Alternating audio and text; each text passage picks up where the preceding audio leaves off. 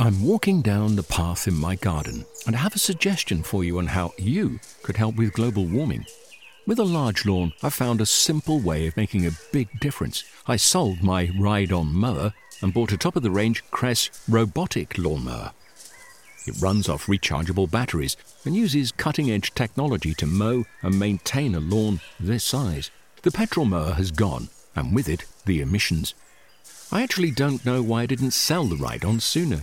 With the Kress robotic lawnmower, the lawn is actually looking better. The tiny grass cuttings fall into the grass roots, helping to fertilize the grass. And the family doesn't have to put up with the noise and fumes from the ride on. And I've freed up more of my time to spend with them and in the garden. It's an easy step, and you could also be making that change today. Ask for Kress in your local garden machinery dealer or visit kress.com.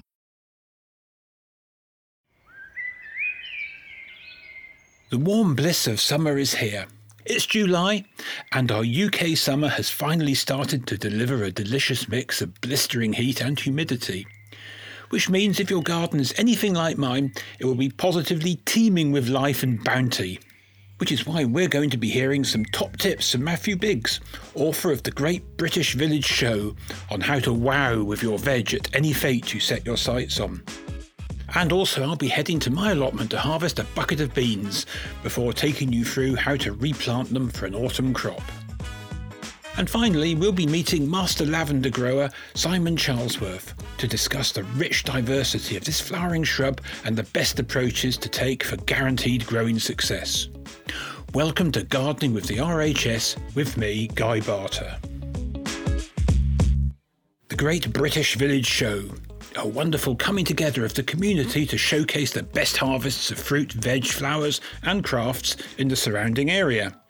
And of course, the harvest show has spread from small countryside parishes to suburbs and cities as gardeners everywhere seek to display the best from their gardens. With presentation season around the corner, we spoke to Matthew Biggs, author of the Great British Village Show, to get you better prepared. You walk towards the village hall. There's bunting over the door, and a crowd of people outside chatting. And then you walk in, and there's that smell of the earth, of living things. And you look down the tables, these rows of tables with plates and vases, uh, vegetables on them. Often there's a lovely green baize cloth if you're very, very posh. And you feel that you're in a special place, a very special place and it's amazing to see vegetables rather than just plopped onto the uh, draining board or being carried in a bucket, but beautifully arrayed. The catwalk for vegetables and flowers. It's their day. Where else could you be other than your local village show?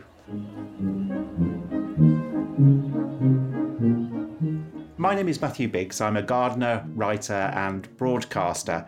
And from a child, I was interested in village shows. We had a little village show in the village where I lived, and everybody would turn up with their produce, and it was such a fascinating community event.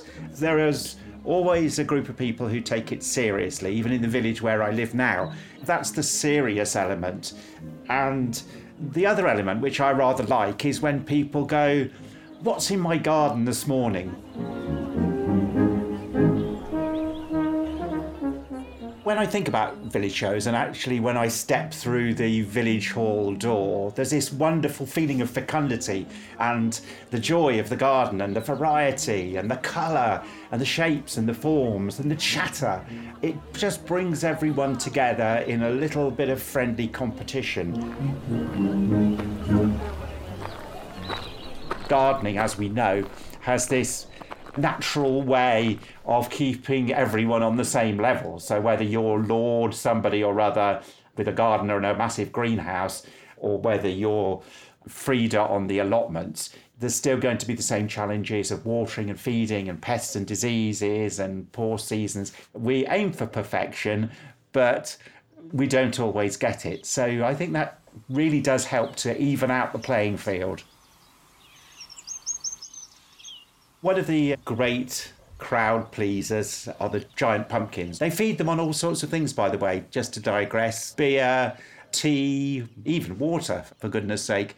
So there's all sorts of almost alchemy going on to try and make gold out of these vegetables, particularly the large pumpkins.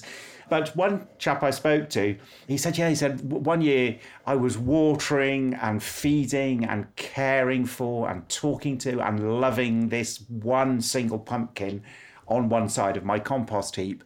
And the allotment plot was on a hill. And for some reason, he never went behind this great compost heap. And then one day, shortly before the show, he went behind the compost heap and there was an even bigger pumpkin. There's an obviously, as anyone who grows pumpkins know, they range about. You need a lot of space to grow pumpkins, and this one had found its way down the back of the compost heap, down the slope, and of course, whenever it rained, all the water was percolating through the compost heap, taking all the goodness from the compost heap and doing its own liquid feeding to create this giant pumpkin.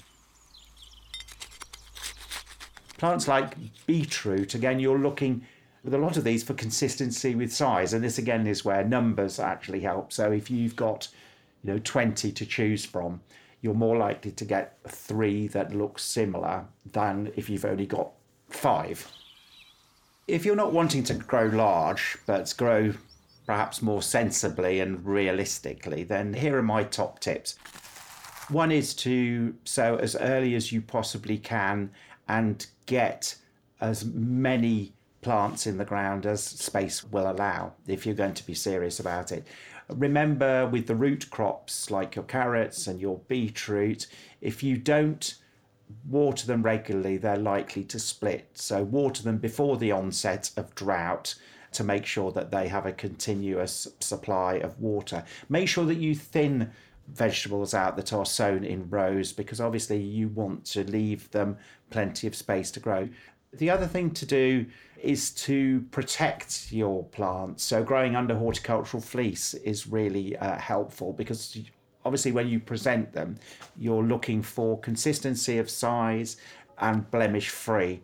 The other thing I think is feeding, but don't overfeed. If you've got a soil that's in good heart with plenty of well rotted organic matter in it, then don't overfeed. One of the other things that you should remember is that some of these crops can be grown on the windowsill or on the balcony. They're not necessarily allotment crops. So you could grow, for example, some stump rooted, some short rooted carrots in a box you, you can grow in anything pretty well, providing that there are drainage holes in the bottom. So even if you only think, I know this year I'm going to submit spring onions, then you can sow spring onions in a window box, for example. There are, of course, stories of sort of shenanigans and dodgy happenings. For example, a friend of mine who does a lot of show judging said he was looking at some carrots one day on the show bench and he suddenly noticed that a tiny, tiny area, a couple of millimeters wide and five millimeters long, was a slightly different shade to the rest of the carrot. So he looked down uh, a lot closer, and what actually happened was he got the tip of his pencil and just sort of ran it along, uh, and somebody had filled it with either floor polish or shoe polish to make it look good. But yes, there are some people who sometimes seek to gain advantage through nefarious ways.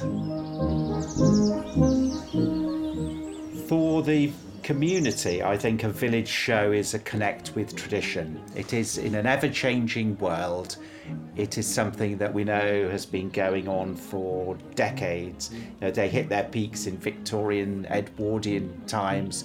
The village show is part of the structure of life of a village. And one of the great things is that it's now filtered out to the suburbs or the centre of town.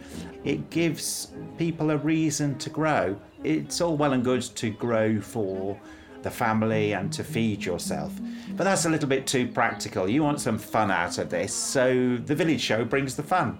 For me personally, I judge shows. I even take my life in my hands and judge at the local village show. They say you should never judge in your own village show because obviously they know where you live and where your children go to school. But it's just so much fun to be part of it, and there is that wonderful harvest festival feel. It's the gathering of people together. All these elements that I think make the village show one of the most wonderful events in the British gardening calendar.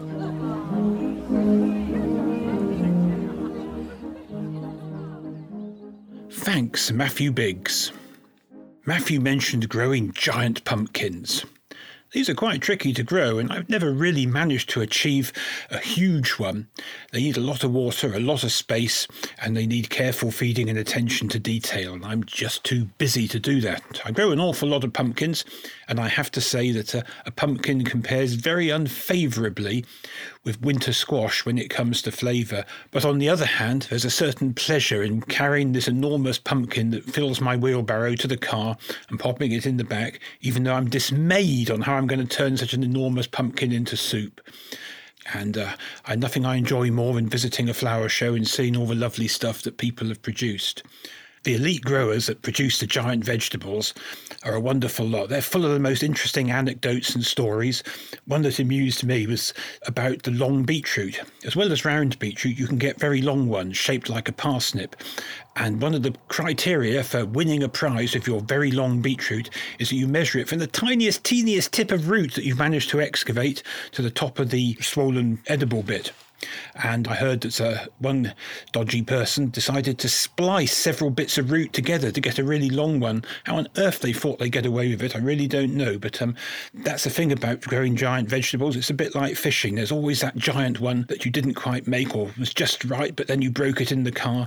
You have to take these things with a bit of a pinch of salt. Now, from the table back to the farm. Let's head to my allotment to get our fingers dirty harvesting and replanting some beans. That's the sound of broad bean pods landing in my bucket as I harvest my overwintered crop of broad beans. They've been in the ground since October, but now it's time for them to go.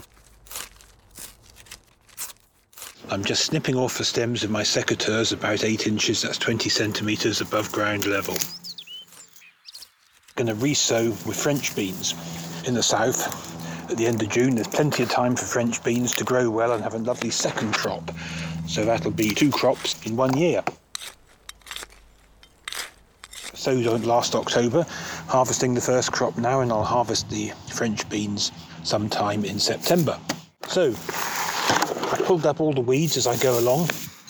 I'm using a thing called an alpine trowel, with an elastic band around it at two and a half centimetres, so I know how deep to go. And I'm just going along now, and every 20 centimetres, 8 inches, I'm putting in a couple of seeds.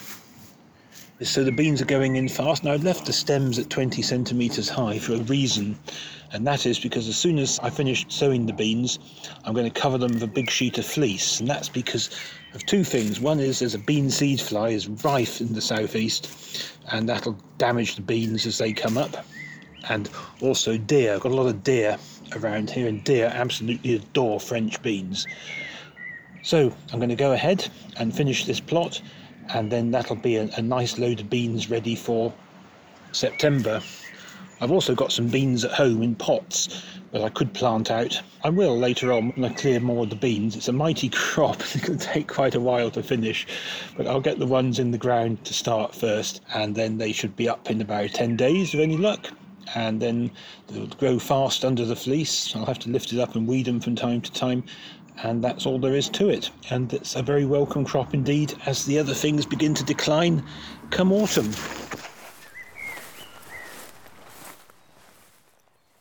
One of the fun things about growing vegetables is trying to get free crops every two years. And that means that when an early maturing crop, like broad beans that were planted last autumn, mature and are harvested, then there is scope, with the rest of the summer still ahead of us. The growing season will last until mid September in most regions, a bit longer in the south. There's scope to plant some more things, like the French beans I just planted. If you're interested in growing French beans for a late crop, I suggest you go for dwarf beans. and there's a wide range of cultivars offered by seed companies. They're bred for the freezing industry, and the plants that are grown are very productive, bushy, and they don't get too big, and the seeds germinate quickly. So, two I've grown this year are Nautica and one called Stanley. And I also like one called Maxi. I like Maxi because it holds its beans above the foliage, so it makes harvesting a lot easier. However, there's a wide range, and there's also traditional ones that are still available, like the Prince and Canadian Wonder, which are good beans. They're not as good as the modern ones, they're more stringy, but the seed is considerably cheaper, and they'll give good results too.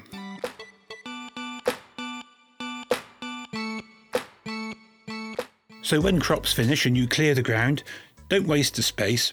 Plant things like French beans and endives and chicories and lettuces and radishes for a late crop of lovely fresh produce, starting round about early September and finishing in the middle of October. After the middle of October, conditions get a bit cold and you have to move on to the winter veg like cabbages and carrots and Brussels sprouts. So take advantage of the opportunities now, when most people are harvesting their produce to get sowing and planting.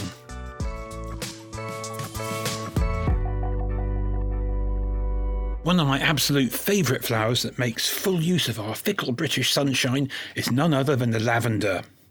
We spoke to master lavender grower Simon Charlesworth from Downderry Nursery in Kent to hear more about the diversity of this marvellous plant and learn a few top tips. I started the business in 1991 in a little 8 foot by 10 foot greenhouse and grew a load of sun loving plants. And when I first sent out the mail order lists, everybody went for lavenders. So I ditched the rest, concentrated on lavender.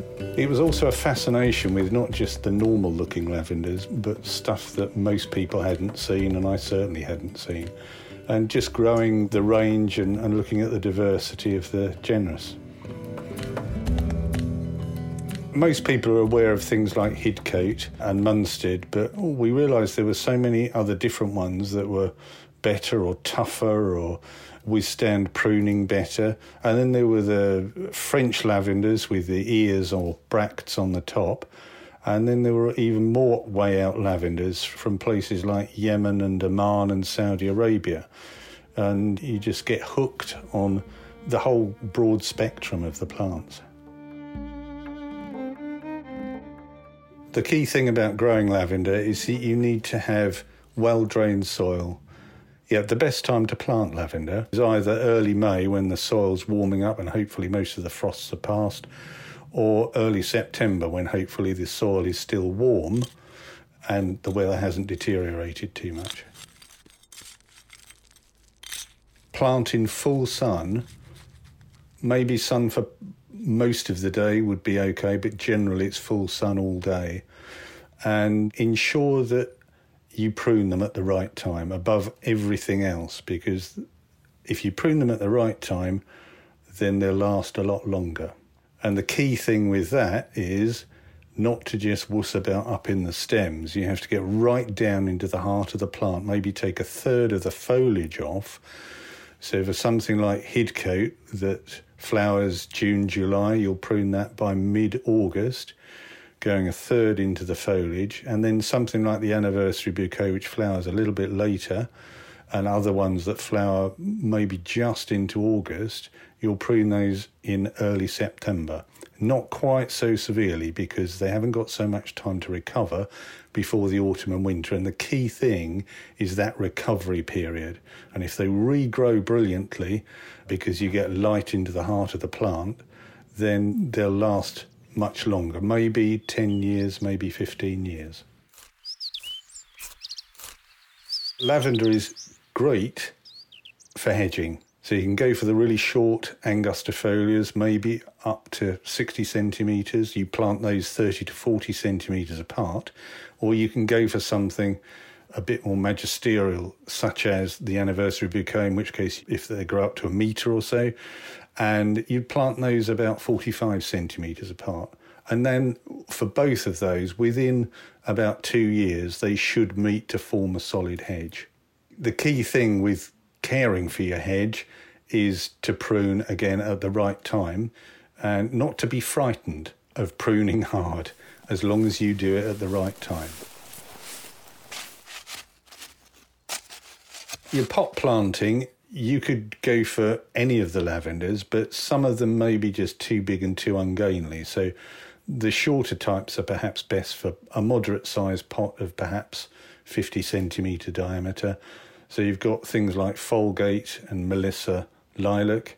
There's Purple Treasure, which is a bit shorter, very vibrant purple flowers. The neatest of all, if you want a very sharp looking pot, would be Betty's Blue, which is a rich mid to dark purple, but very tidy at the edges. It doesn't flop about at all.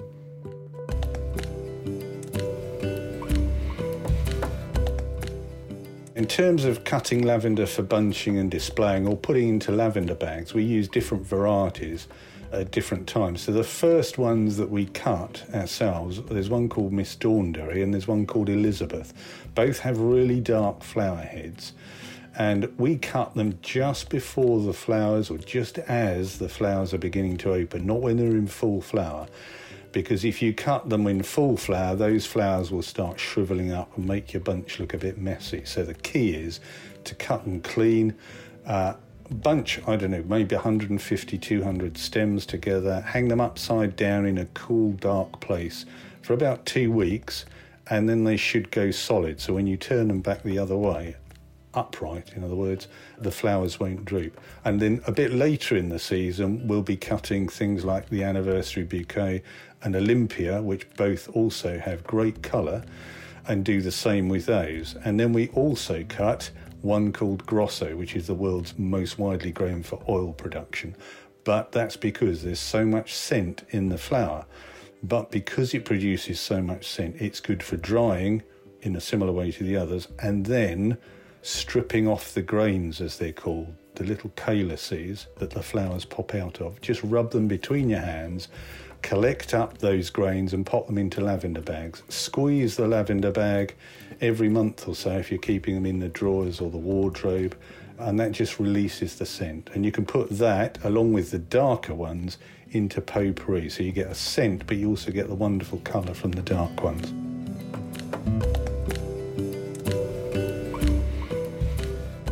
I think lavender's worth giving a go if you've never planted it before. It's great, as we've said, for wildlife, but it's also a wonderful plant to remind you of summer. And there are three that we would recommend as sort of starter lavenders, and they are Purple Treasure, Folgate, Melissa Lilac, and the wonderfully named Ashdown Forest. Each of those lavenders are indestructible, really. So you can plant them in slightly wetter conditions, you can prune them hard and they'll come back well. So they're not as delicate, they're more robust than maybe something like Heathgate. Thanks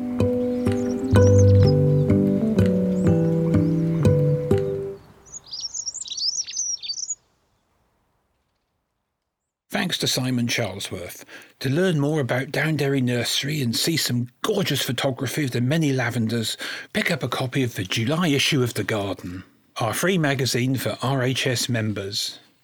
I certainly agree with Simon's advice not to be too afraid when pruning. Some years ago, when we had the lavender trial at RHS Wisley, when we tested an enormous number of lavenders, that would be about 2002, we had a long discussion with Charles about the best way to prune lavender to fine tune the RHS advice that is available online. We came to the conclusion that pruning by a third in late summer is actually the best way to do it, and you get good regrowth and much better flowers the following year compared to just giving it a light haircut or doing the pruning in spring, which is what some other people advocate. So don't be afraid that you'll damage the plant. You'll actually be making it healthier and bushier. So if you're after a little shrub that's more or less trouble free, consider lavenders.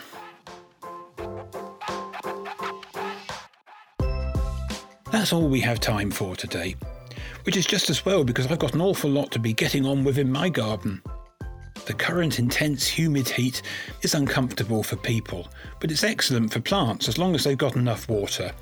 And if plants run short of water, remember to water them thoroughly. There's no need to water them often, but do it thoroughly.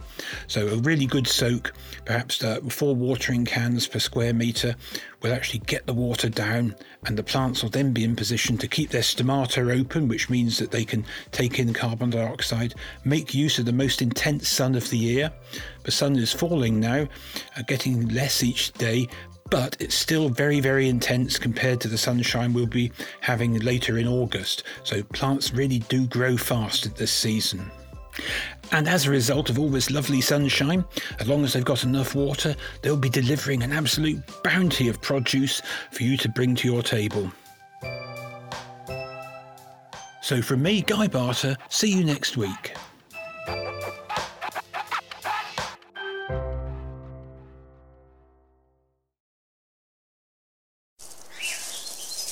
I'm walking down the path in my garden and I have a suggestion for you on how you could help with global warming. With a large lawn, I found a simple way of making a big difference. I sold my ride on mower and bought a top of the range Kress robotic lawnmower. It runs off rechargeable batteries and uses cutting edge technology to mow and maintain a lawn this size. The petrol mower has gone, and with it, the emissions.